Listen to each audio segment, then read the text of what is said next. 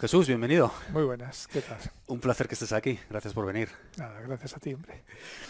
Oye, ¿qué tiene que pasar en la vida de alguien que va para maestro para que de repente decida que quiere ser artesano zapatero? ¿Cómo funciona eso?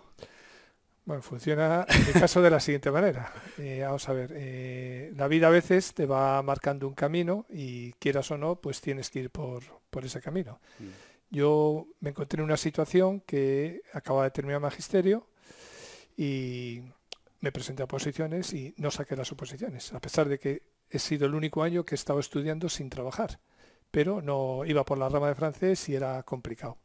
Entonces, la condición familiar, económica, pues era muy baja y entonces mi madre era quedó viuda cuando con dos hijos de 8 y 6 años y entonces no quedaba más narices que, que trabajar y aportar dinero a casa.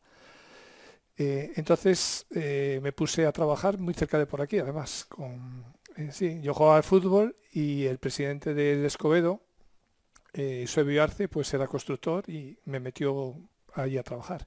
Entonces empecé a trabajar con él, pero yo, mm, a pesar de que desde los 12 años he estado trabajando, siempre alternando trabajo y estudio,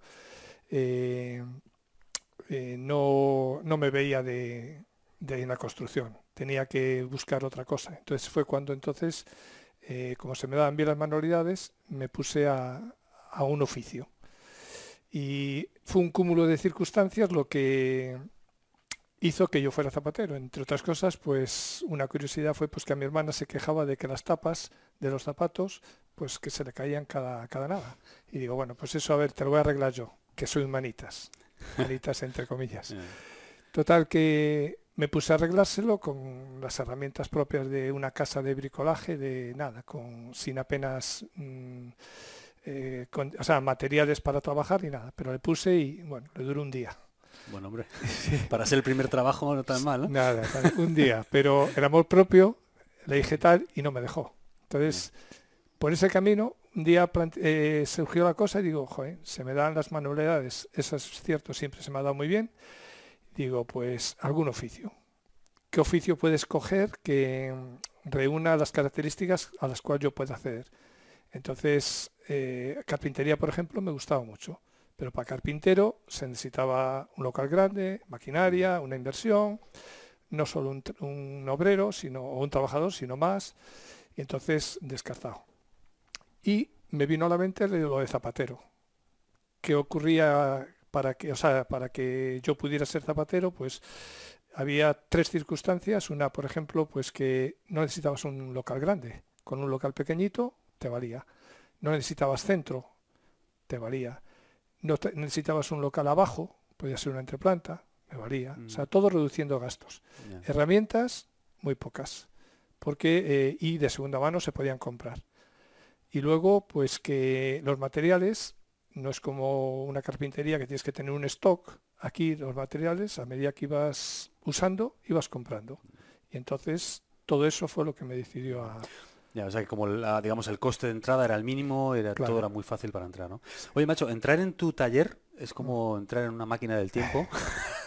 sí. ir, retrotraerte hace 30, 40, 50 años. Porque en el local en el que estás ahora, antes de estar tú hubo otros tres zapateros, me parece. Tres, ¿no? eh, un cuarto que era socio del que me precedió, pero duró muy poco. Yeah. Tres zapateros, sí. Y me, vi, el, vi, el, otro día que es que está igual. Entonces, ¿por qué no cambiaste nada cuando tú entraste ahí? O sea, ¿qué, qué argumento hay detrás de esa decisión o qué es lo que hay pues, detrás de eso? Mira, yo he jugado bastante tiempo al fútbol y hay un lema que dice, lo que funciona no lo toques. Yeah. Entonces, el zapatero que estaba antes era de la misma condición y trabajo que yo venía a sustituir y era eh, artesano. No era zapatero de medida, pero eh, reparaba muy bien, con muy sí. buen gusto y tenía una clientela muy, selecta, clientela muy selecta. ¿Qué ocurre? Que si a esa clientela le das un cambio, lo primero va a desconfiar de ti y entonces eh, acceder a, a, un local de una entreplanta hubiese sido muy complicado. Yeah. Entonces, y a mí me gusta eh, mantener las tradiciones y eso fue el motivo de no, con una mano de pintura valió. Si no está roto no lo arregles, ¿no? No, claro, exactamente. Oye, y lo de que esté en una entreplanta, hombre, eso fue en su momento, pero ahora ya que tienes una trayectoria, ¿no te has planteado alguna vez pues irte a un sitio que esté a pie de calle, que es más comercial? No, no, no. y te digo, la primera vez, eh, cuando empecé, fue una entreplanta, pero por cuestión económica, porque era más barato. Y entonces, y también se podía, porque hoy en día meter, yo no los meto, pero si tengo, hubiera que meter máquinas, no se pueden meter en una entreplanta. Entonces, eh, tenía que ser siempre artesano.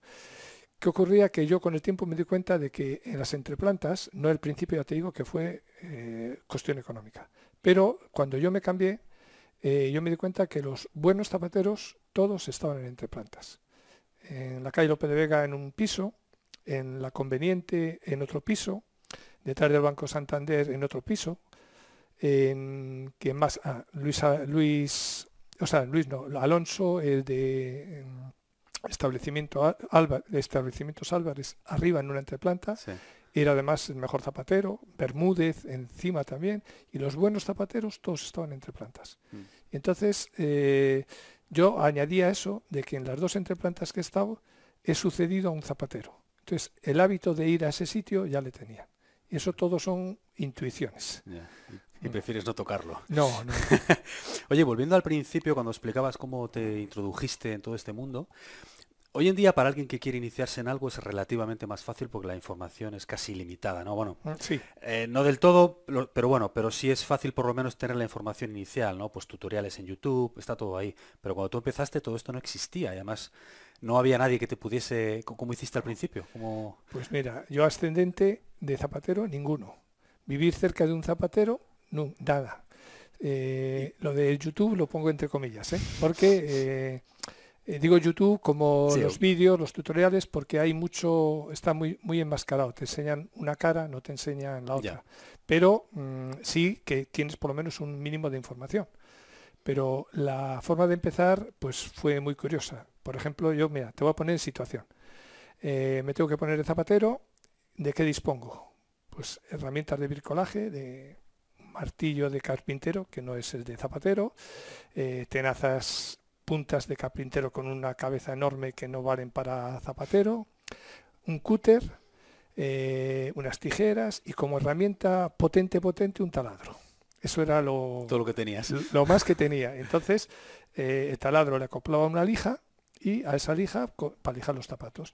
Y material, tenía un amigo que trabajaba en Michelin y me proporcionaba cámara y llanta. Y con eso ponía las tapas y las, y las filis.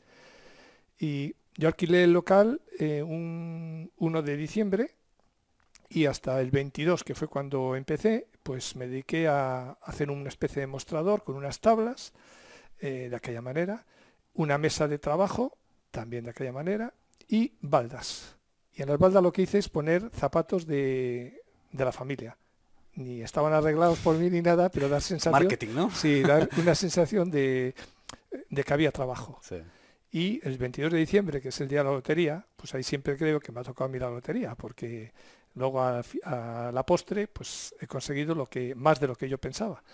Total que echamos publicidad y a las 6 de la tarde viene el primer cliente. El primer cliente me viene con unas tapas de señora, negras, tapas anchas, el AIU de la zapatería, lo más sencillo. Pues, pues cuando entró el cliente yo creo que sentí lo mismo que cuando se te revuelve el estómago que no sabía si era bueno que viniesen o que no viniesen.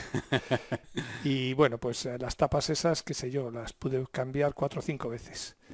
quitar, poner, quitar, poner, hasta que más o menos te quedas un poco convencido.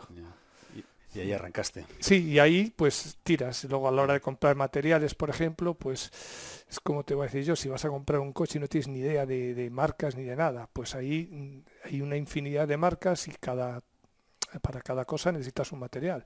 Pues yo lo que iba era el curtido y lo que me quedaba es en la cola y dejaba pasar y oír, oír, oír y sobre eso pues... Más o menos aprendiendo sobre el camino, ¿no? Sí, no, pues un poco de cuquería o cuando traían algún zapato ya reparado, quitaba y miraba qué marca, cómo ponía, me daba cuenta de que las puntas no podían tener esa cabeza porque era chirriar, o sea, no, no valía, estropeaba las maderas de, las casas, pero bueno, poco a poco y con voluntad y quitando y poniendo, quitando y poniendo, pues... Está aprendiendo. Sí, sí, esa base de ensayo y error. El otro día viéndote trabajar, o sea, se desprende claramente que eres perfeccionista, que sientes amor por lo que haces y pasión por lo que haces. Eh, ¿No te parece que estamos viviendo, ah, durante muchos años ha habido como cierto peligro de extinción de artesanos como tú, ¿no? De bueno, pues esta industrialización de todos los procesos, usar y tirar, mala calidad, en todo, ¿eh? no solo en los zapatos, me refiero de una manera general. Eh, digamos que había una época donde realmente gente como tú estaba en peligro, pero parece que en los últimos años hay cierto resurgimiento de valorar eh, gente que hace las cosas de otra manera, con más cariño, de una manera artesana. ¿Cómo lo ves esto? Te veo, te veo dubitativo. sí, ahí mm, no estoy muy de acuerdo en una cosa. No, eh, y te lo voy a explicar fácilmente. está el artesano y el falso artesano. Eh, sí es verdad que hay una moda ahora de poner en valor eh, lo, de atrás. Mm, ponla con vintage en todo lo tipo de cosas. Mm. La etiqueta de artesano, la etiqueta, de hecho a mano, la etiqueta de a medida, la etiqueta, todas estas etiquetas tienen valor. El fabricante sabe que, que eso tiene valor y te ponen pan artesano, 60 céntimos un pan Tú pregúntale a un panadero si por 60 céntimos puede eh, hacer un pan artesano. Hecho a mano, un zapato 100 euros hecho a mano. Tú pregúntale a cualquier zapatero, tanto antiguo como tal, a ver si por 100 euros, con los materiales buenos, eh, está hecho a mano. O lo que está hecho a mano es un cosido así y se acabó. Entonces, o peor todavía, Made in Spain, y lo que te hacen a veces es eh, metértelo en una caja, envolvértelo, y eso es Made in Spain y está hecho donde está hecho pero tampoco hay que eh, fusilar al Made in China, porque yo siempre digo, y ahí en la, eh, saco la voz por, por ellos, porque tú si al chino le das 5 euros, te va a dar hacer un zapato de 5 euros. Pero si tú al chino le das de 50 euros, te lo va a hacer de 50 euros. Y lo que pretendemos es engañar al chino y el chino te va a engañar a ti. Y te va a producir, ellos son muy trabajadores, ellos tienen la costumbre de utilizar mucho las manos, nosotros cada vez vamos perdiéndola. Y aquí lo que se trata, en, lo hicieron muy bien los americanos, es envolver el muñeco muy bien. Y eh, está, ya digo, el falso artesano, el casero ¿Tú crees que un caldo de tetabrí que te pone casero es casero? No es casero, es simplemente que viste muy bien. Y, luego, en lo de los eh, artesanos. Mira, cuando hay artesanos y todos tienen una cierta edad y ninguno enseña, no puede haber, no hay discípulos. Y cuando, como no se enseña una cosa y un oficio es eh, enseñarle, pero sobre todo aprenderle. Que es, parece lo mismo, pero no lo mismo. El zapatero artesano el, o el zapatero, el maestro zapatero, él hacía el oficio, o sea, eh, manipulaba, pero no te decía cómo había que hacerlo. Tú tenías que coger y fijarte.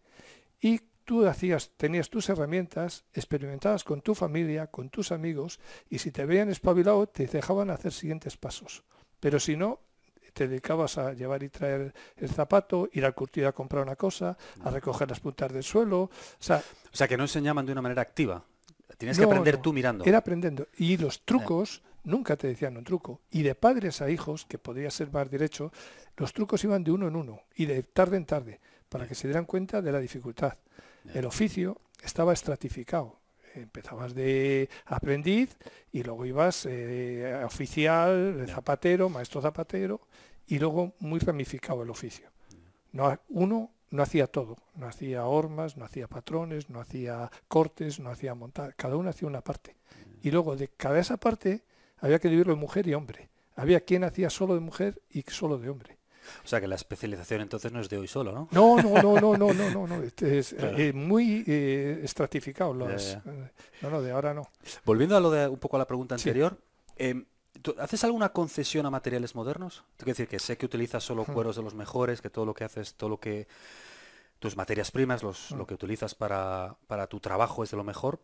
Pero dicho esto, ¿haces alguna concesión a la modernidad en ese sentido, en cuanto a materiales, soluciones? En la fabricación de, o sea, cuando haces un zapato a medida, hmm. no. no. Son materias primas, además muy rebuscadas, que cada vez cuesta mucho más encontrar un buen cuero, yo antes lo traía el cuero de curtición antigua de la LIN, cerró la empresa, lo entiendo, porque al cuero le, le auguro un tiempo muy limitado, no a la piel, a la piel como se utiliza para más actividades, pues eh, no, no, va, va a, no morir. demanda, ¿no? Pero el cuero cada vez va, va, a ir en decadencia. es muy caro y se utiliza para un tipo de zapato que cada vez ya está en más desuso.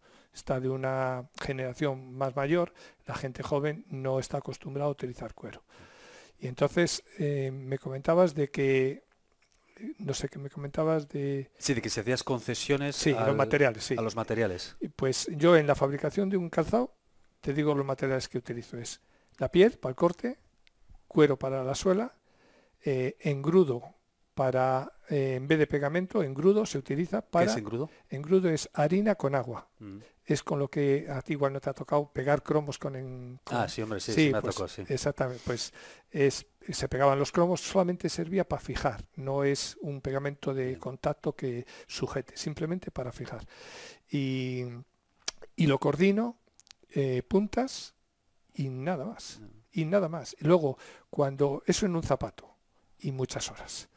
Sobre todo horas, Sí, muchas horas. Eh, porque y luego necesita secar, no se puede hacer un proceso seguido. El engrudo hace la función en el tope y en el contrafuerte, en las dos partes duras del zapato.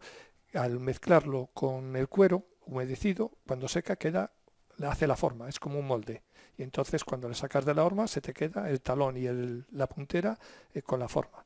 Y ya digo, eh, y el material nuevo eh, cuando hago alguna obra creativa, alguna pieza creativa, ahí puedo utilizar alguna pieza. Te digo un ejemplo, el zapato libro de Gil, mm. pues al final le puse en la puntera un plumín, pero quiero decir, los materiales son piel y cuero siempre. Mm. No, Ninguna concesión. No, puedes, no, no. Y es que eh, estoy súper convencido de lo que en zapatos, lo que está bien, ya está inventado.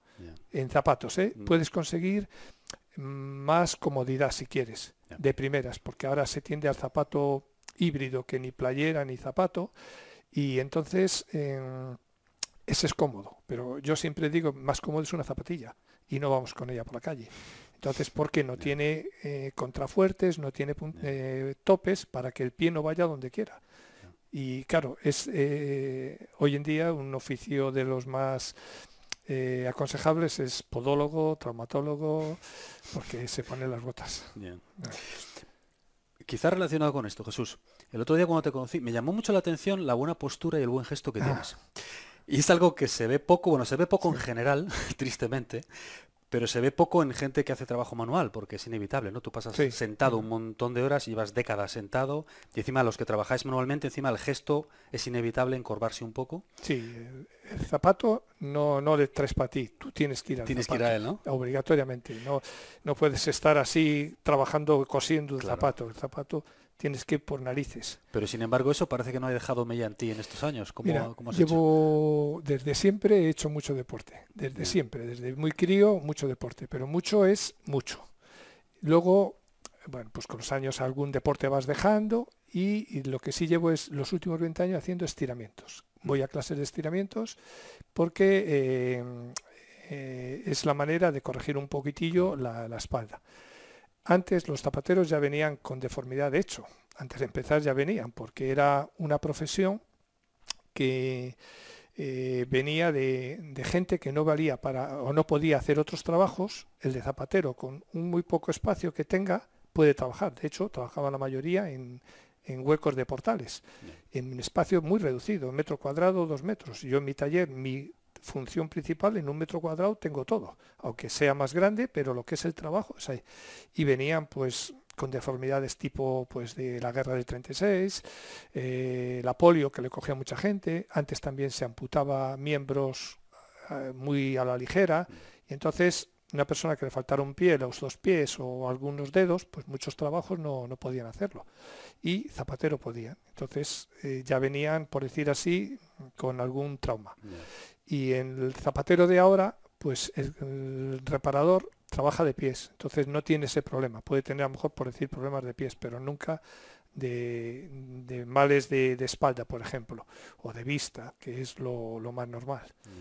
Y ya digo, pero lo combates un poquitillo pues con el deporte y, por ejemplo, antes eh, inhalabas eh, olores que no eran beneficiosos entonces lo combatías bien con la sauna o bien en el caso mío por ejemplo pues casi todos los fines de semana hacer montaña mm. por los químicos no sí sí ahora por ejemplo los pegamentos nuevos de cianocrilato pues tipo lotite, que es como conoce la gente, mm. eso emanan unos vapores que te van a los ojos y te dañan. De hecho, pues es como, qué sé yo, te diría el, el que está delante de un ordenador de continuo normalmente va a necesitar gafas. La modista siempre va a estar así. Y el zapatero, zapatero, no el reparador, eh, que está todo el día sentado, lo mismo, está echado para adelante. Ya digo. Eso deja, deja huella, ¿no? Si no, si no eres muy consciente de ello, te va mermando, ¿no? Claro, y la espalda, mira, el zapatero que yo sustituí, pues cuando se jubiló, eh, se hizo unas radiografías, porque pues, basta que tendría más tiempo pues, para poner a ver cómo estaba. Y la columna vertebral era una culebra.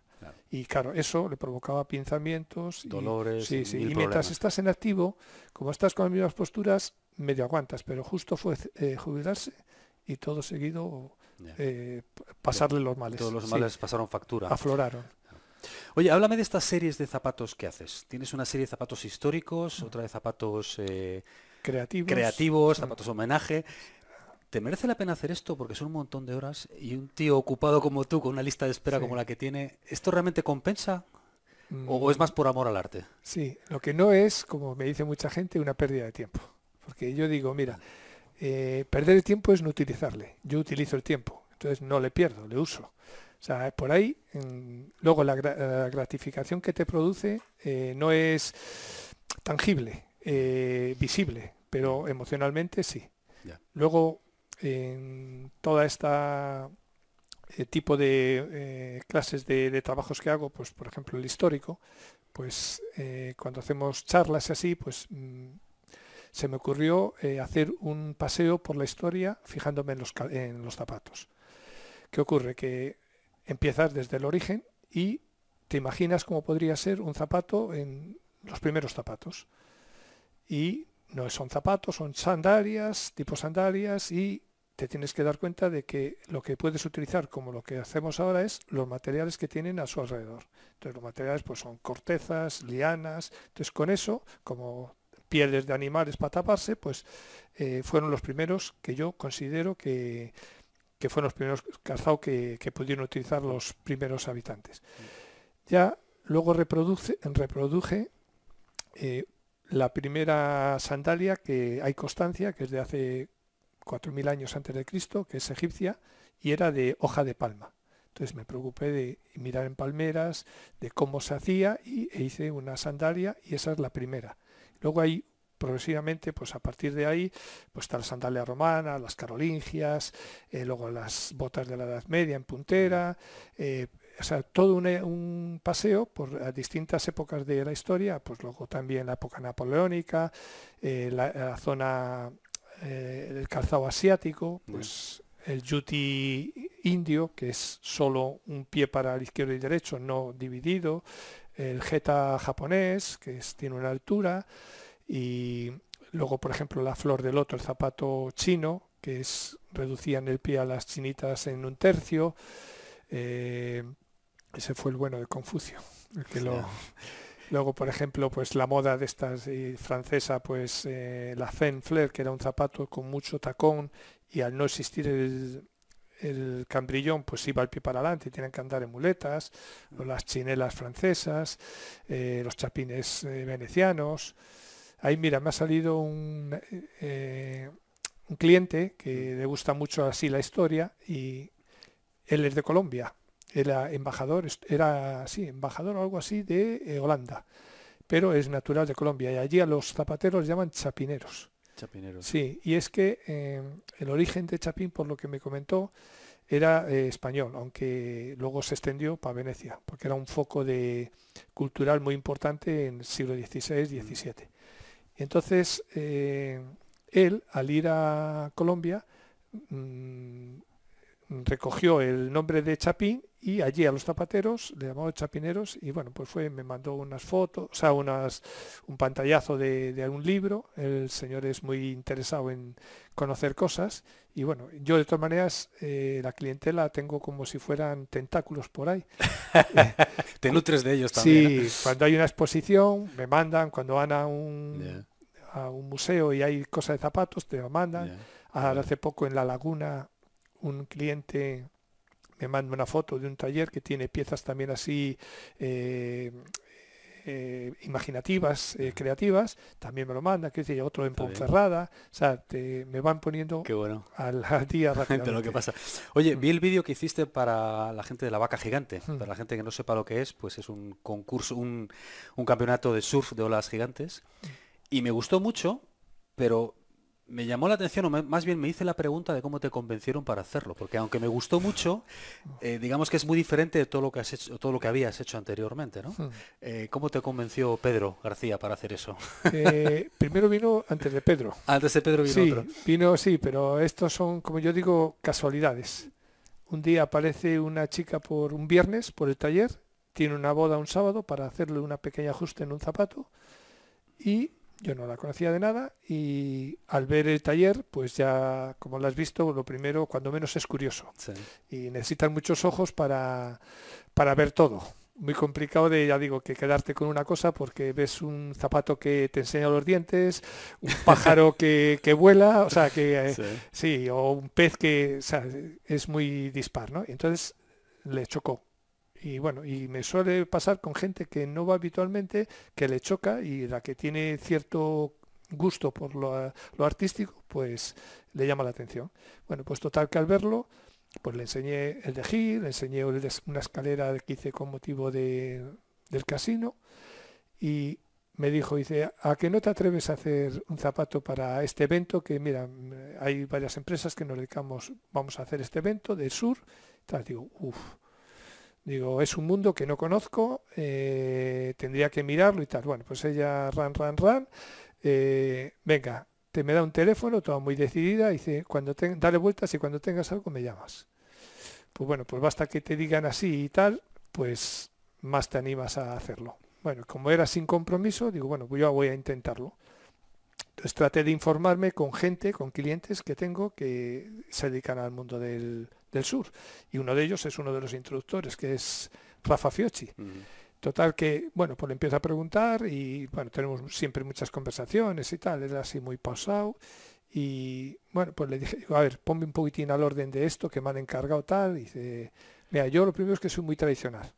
Digo, vale, vale, digo, por ahí vamos bien. Digo, a mí me gusta, así tal. Buena sintonía, Sí, digo, vamos bien. Y digo, a ver, ¿por qué la tabla tiene esta forma? Pues mira, esto es la forma, tú coges la forma de una hoja y eso es una tabla.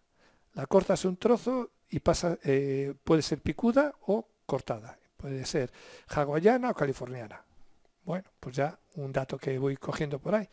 Entonces me explica un poquitín la historia de, de cómo aparece, o sea, cómo surge el surf.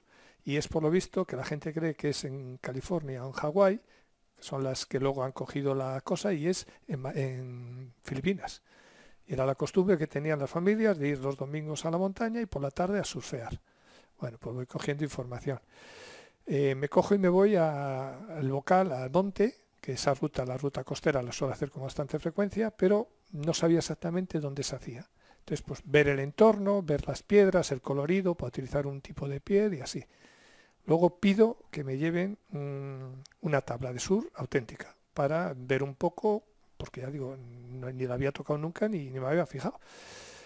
Total que me llevan la tabla y pues empecé a hacer. Y lo más lógico, la primera idea, plaf, todo muy obvio. Es vaca, tela o piel de vaca. Eh, tabla, pues una tabla que te haga de, suela.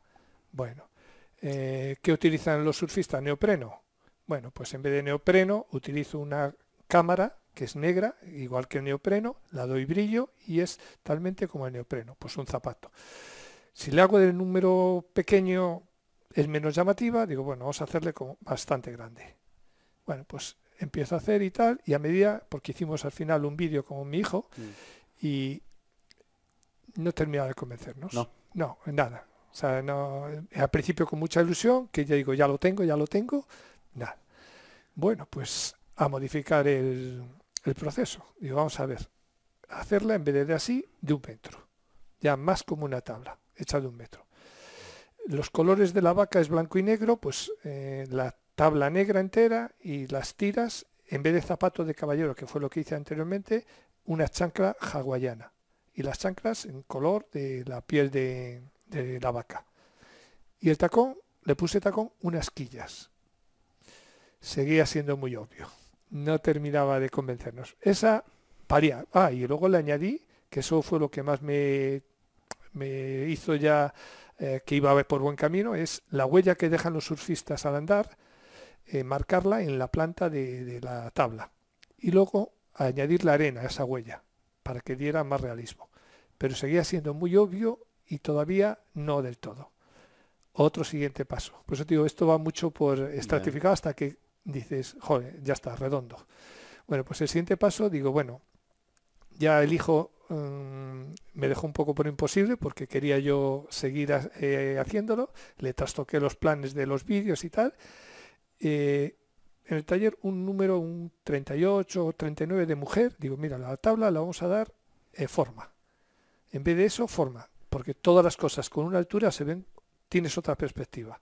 No es mmm, arras de suelo que tienes, eh, lo ves de otra manera. Bueno, pues ya le damos un poco de estructura. Y en vez de ponerle un tacón de, de las quillas de la tabla, un tacón de mujer. Le pongo hawaiana, colores hawaianes, amarillo, verde, blanco, así tal. Y esa prácticamente me convencía. Pero... Tampoco. No, quedaba un último punto. Y digo, bueno, pues si la tabla, vamos a ver, se celebra en Santander, vamos a ponerle los colores de la bandera de Santander, azul y blanco. Ya, eh, el evento se celebra en Santander, pues ya tenemos una cosa. El tacón, en vez de ponerle un tacón de, de mujer, vamos a hacer un tacón con el cuerno de una vaca. Hacerle con cuero, pulirle, pulirle, pulirle, darle color y hacerle. Y ya tienes, todo eran guiños, nada muy Explícito, obvio. ¿no? Sí, todo guiños. Luego, las tiras de la chancla con la piel en forma de agua, de gotas de agua, como cuando sales del agua, que, que tienes las gotas así, pues ya tienes otro, otro guiño. Al darle la forma así, le das forma de ola. Y le das, eh, aparte de darle forma de ola, le haces femenino. ¿Qué ocurre? Que el acontecimiento es el primer acontecimiento que ha admitido eh, a mujeres en una prueba de, de esas. Entonces le dabas un guiño a la mujer. Luego, ¿qué más tenía? Ah, la, lo mismo, la, la, imagen de la planta con la arena, que era un poquitillo, pues, reflejar las pisadas del surfista cuando entra al agua. Ya digo, tenía una serie de esas de cosas que todo eran guiños, nada es lo que dices explícito y quedó para mí muy redondo y bueno. Pedro, por ejemplo, que estuve con él, sí. eh, le encantó. No, no, las que a mí me gustó mucho también, sí. por eso te preguntaba, porque me llamó mucho la atención sí, y me... Ya es cuando ya ves la cosa redondeada. Ya, ya. ¿Y todo ese proceso cuánto duró? ¿Todo, todo eso que me has contado, eso cuánto duró? ¿Cuentas las horas de cama pensando? No, sí, sí, eso, sí no, pero quiero decir eso que fue meses. Mucho. Sí, meses. Mira, a mí me lo propusieron eh, el 12 de octubre, me fue la primer contacto y dije, ¿qué top fecha siempre? Solo cuando me preguntan algo de hacer, ¿qué, qué fecha tope tengo? Y siempre quito unos días, pues para dejar margen. Y me dicen, no hay fecha. Esto puede suceder la ola en tal fecha y tal. Digo, joder, pero es que así como voy a trabajar. Digo, Qué presión, ¿no? Sí, ¿no? Que, que, presión de por hacerlo y claro. presión por porque no sabía qué hacer. Claro. Total que, bueno, pues digo, rápido voy a ponerme a hacer algo para tener alguna cosa. Y eh, sigues, sigues y ya digo, horas es incontable. O sea, incontable, porque a las mías hay que añadir a las de mi hijo. Yeah. Pero sobre todo a las mías en este caso, porque Depende. aunque recibes consejos de tal, pero la idea totalmente es parte de uno, porque el que lo va a hacer es el que tiene que, que idearlo, vamos. ¿Tienes algún otro proyecto ahora entre manos que te, que te motive especialmente? ¿O tienes algo, sí, algún proyecto eh, o algo? Mira, ahora acabo de terminar mmm, uno que, que es de unos patines de una actuación de circense, de una pareja de Huesca, y se lo acabo de entregar la semana pasada. Mm. Y bueno, pues van a hacer actividades y esa es una cosa curiosa que he hecho. No. Ahora estoy con un muñón de una persona que no tiene nada más que un muñón, que le entró de crío la meningitis y no tiene desarrollado, y entonces hacerle una bota. Esa ya está medio terminada. Y ahora lo que pasa es que se agolpan muchas. Tengo pendientes, pues, para el día 25 de abril, que es el día de las letras, pues hacer tres zapatos que hagan referencia. Uno que veas y te, te diga que es Cervantes, otro que veas y digas Don Quijote y el otro Sancho Panza. Luego también otro proyecto eh, que tengo, esa está ya empezado. Lo que pasa que no va a dar tiempo para el día 23 porque son tres y es, más, es bastante laborioso. Luego tengo otro que es mmm, de reciclaje, es de distintos puntos de, de retirar la basura, de tanto la orgánica como la de vidrio, como la de cartón, como la de metal, pues hacer un zapato que vaya cada uno a un contenedor relacionado. El primero de orgánico ya le tengo, que es un plátano, zapato plátano, ya le tengo. El segundo, ese está hecho. El segundo que es de metal, ya eh, tengo la idea que es sobre una lata de anchoas hacer un zapato sobre, pero siempre cuero y piel, no la lata ni nada. Entonces ese ya está en, proyecto, ¿está? y luego me quedan los otros dos, el cartón, que ese me parece que será sencillo, y el de vidrio, que será un poco más complicado. Y un último es que se, es el que tengo en mente, es con una bobina de hilo y un hilo gordo hacer un zapato. Ah. Ahí luego ya lo que salga. sí, luego lo que salga. ¿Qué recursos utilizas para seguir aprendiendo tú? Y no solo para aprender en, el plano, digamos, técnico de tu trabajo, pero también como para inspirarte todas estas ideas. ¿Utilizas recursos para que te vengan conceptos? Mm, mira, hay una cosa, sí, que eh, yo en lo que me gusta me centro mucho. Y te veo beber y veo un vaso y no veo vaso. O sea, puedo pensar que se puede servir pues para, un, como me ha pasado con una cuchara, de hacer distintos pasos y hacer un zapato una cuchara. Entonces, tienes ojos para, ¿cómo te voy a decir yo? Para el zapato. Todo lo ves con forma de zapato o lo aplicas ahí. Luego también mm, te inspiras un poquitillo, por ejemplo, eh, en alguna revista, a lo mejor ves algo, o alguna, hay veces que ves a la gente y, otro, yo le veo, me fijo en dos cosas, la forma de pisar y el calzado que lleva. Siempre como yo cuando voy a algún sitio, lo primero que la gente hace es mira para abajo. Pues lógico, vamos, que si tú fueras sombrerero mirarían para arriba. sí, y ya digo, el libro que cae en mi mano, pues mira, ahora hace poco me, de una librería me, cuando hay algo relacionado con el calzado, me lo notificaron y cogí un libro sobre patronaje industrial. No es lo mío, pero me gusta saber un poquitillo la otra parte. De hecho, estuvimos visitando la fábrica de Callahan, mandamos un, eh, una petición de si podían eh, recibirnos y nos recibió el dueño de eh, Basilio, Basilio que se llama el dueño de Callahan, que tiene Callahan, Chiruca y eh, otra. Tiene tres eh, clásicas y nos enseñó la producción de cómo es. Y claro, no tiene nada que ver. Son. No, no, son deportes distintos. No, tiene nada que ver. Jesús, dices que no muy frecuentemente y no me refiero necesariamente a clientes que les tienes que decir que no porque no tienes capacidad de trabajo en ese momento, sino dices que no a proyectos que te plantean o a ideas que te proponen porque no, digamos que no están en línea con lo que piensas o con lo que crees. No, yo los proyectos que me proponen tienen el sí por, anticipado. O sea, yo siempre. siempre. O sea, es eh, ya lo que te decía antes, a que no y yo digo a que sí. O sea, eh, te lo proponen y yo cualquier proyecto lo único que a veces lo que pido es un poco de tiempo, porque sí me gusta meterme en el, en lo que me manden eh, o me encarguen en meterme. O sea, darle más vueltas de las normales. Me lleva más tiempo, pero oh, creo que se consigue un, acabado mejor. Y algo, cuando me proponen algo raro, raro es que digan, o sea, raro no, es que no he dicho nunca que, no. Lo que sí, por ejemplo, me suele ocurrir a veces, eh, al hacer exposición, sales ahí un poquitillo en prensa y cosas así, pues la gente piensa que haces milagros. Y milagros con los materiales que vienen hoy, pues hay veces que no es posible. O sea, no es posible y además le aconsejas que no lo haga, porque es tirar dinero. Es si en un saco es, tiene un agujero, no metas monedas porque se te vas a ir tirándolas. Y, algo, y a veces un ejemplo claro, pues por ejemplo, que pueda decir a veces que no, es cuando me mandan forrar unos zapatos para boda, por ejemplo. Entonces te vienen y te traen una tela negra o blanca, sencillita, y un zapato viejo, usado forrarle. ¿Qué ocurre? Que el zapato no gana nada. Y te dice, no, es que es muy cómodo y tal. Digo, ya, digo, pero mira, es que compra un zapato barato, barato, coge una tela un poquitillo que vaya a mejorar el zapato. Y dice, no, pero que no importa. Digo, sí, sí importa porque tú cuando vayas a una boda te van a decir, ¿quién te ha hecho eso? Si está bien. Y si está mal te van a decir, ¿qué te han hecho?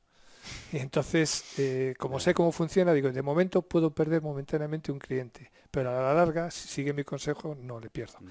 Y es una de las causas por lo cual eh, el taller, aparte de los tres minutos que suelo dar siempre de conversación a la gente, pues eh, de fidelizar a, la gente en el taller. ¿Alguna vez piensas en si quieres dejar un legado con todo esto que haces? legado como de enseñanza, el día que me jubile sí es, eh, sería una buena forma de cerrar el bucle. Eh, maestro, eh, zapatero y terminas enseñando lo que has, te ha costado aprender, pero que lo puedes legar a alguien. como lo que hace es tener, darle más valor de lo que a lo mejor tiene, no, no tengo mi pregunta va más por lo que has hecho al principio, sí, herencia, ¿no? Un legado de decir, bueno, he hecho esto, a ver si alguien que viene detrás pues se puede beneficiar de ello, puede aprender o puede continuar, no lo sé. Sí, es que mira, eh, antes te comentaba que no había gente que enseñaba, pero sí que hay gente que quiere aprender. Porque eh, lo que pasa es que la situación laboral no te lo permite mucho. Ya verás, me explico. Eh, yo ahora, en hace un mes y pico de tal, o dos meses, ha habido cuatro personas que se han puesto en contacto para enseñar el oficio. Cuatro. Y de, lo curioso es que de ellas tres chicas, que es lo que más me ha sorprendido, pero agradablemente. Una chica de Cádiz. Me vengo para acá, una de Liencres, una de Aguilar de Campo y un chico de la zona de Torrelavega, Cartes, de esa zona. Pero ¿qué ocurre? Que no puedes enseñar por un motivo. Tienes que dar de alta a la gente, no puedes tener allí, eh, la figura del aprendiz no existe, que para mí ese es el principio al fallo que hay, que tendría que existir de verdad, no el becario. El becario a veces es una cuestión más de, de, cuestión social más que, que, real. Ahora, un aprendiz, el, aprendiz bien, que esté, no hace falta ni que le remuneren ni nada, simplemente que aprenda el oficio y si él tiene interés, lo que pasa que también sabes que ocurre que eh, cuando empiezan a ver lo que se tarda en hacer una cosa, eh, cómo llegas a casa por la noche. Así lo que hacen es eh, fijarse cuatro cosas, porque ya ha ocurrido, en el taller mismo me ha ocurrido, de, y luego se te ponen a 200 metros con una zapatería rápida. Pero a mí eso, por ejemplo, no es competencia, porque yo, los mismos zapateros me mandan trabajo a mí, porque hay muchas cosas que no hacen ellos. Y yo, viene una cliente y me dice, ponme unas tapas al momento y le digo, no te pongo tapas. Dime en qué dirección vas y en esa te digo el zapatero que hay. Y yo, mm, o sea, tienes una buena relación con todos porque No, no chocamos. somos, ya digo, oficios paralelos pero no, no iguales. Y la última pregunta, Jesús. Hmm. Si pudieras levantar el teléfono y tener una corta conversación con el Jesús de 20 años o de 22, por ahí, justo cuando empezaste en esto. 24. 24. Un poco antes. antes de eso. Antes de empezar. Antes de eso. El Jesús de 20 años. ¿Qué consejo le darías? Bueno, yo si vista la película casi sin ver el final, pues le diría que, tuvo un par de narices, por ejemplo, que eh, nunca pensaría, por ejemplo, pues ni haber hecho una exposición con la aceptación que tuvo, ni haber hecho vídeos, ni haber hecho charlas, ni haber estado, por ejemplo, charlando ahora contigo, ni imaginar que siguiera al principio siempre, vista la experiencia de mm, que no tengas que arrepentirte de, fracasar, pero eh, que es mejor que te arrepientas de fracasar que no de no haberlo intentado. Entonces mm, yo eché mucho para adelante y fue la manera de un poco de, con siempre con mucho tesón, mucho eh, autoexigencia, no ser conformista, porque eh, la base de todo es eh, no conformarse con la primera idea, que es muy difícil que de primeras te venga la primera, sobre todo cuando no tienes una formación específica. Yo hay una cosa que, por ejemplo, en todos los gente creativa que me gusta mucho es leer su biografía. Y en todos que son autodidactas, todos, todos, su manera de trabajar era ensayo, error, ensayo, error, y que te coja trabajando la inspiración. Siempre eh, y nada, y no ser conformista. Y es la única manera de, de hacer las cosas bien, vamos.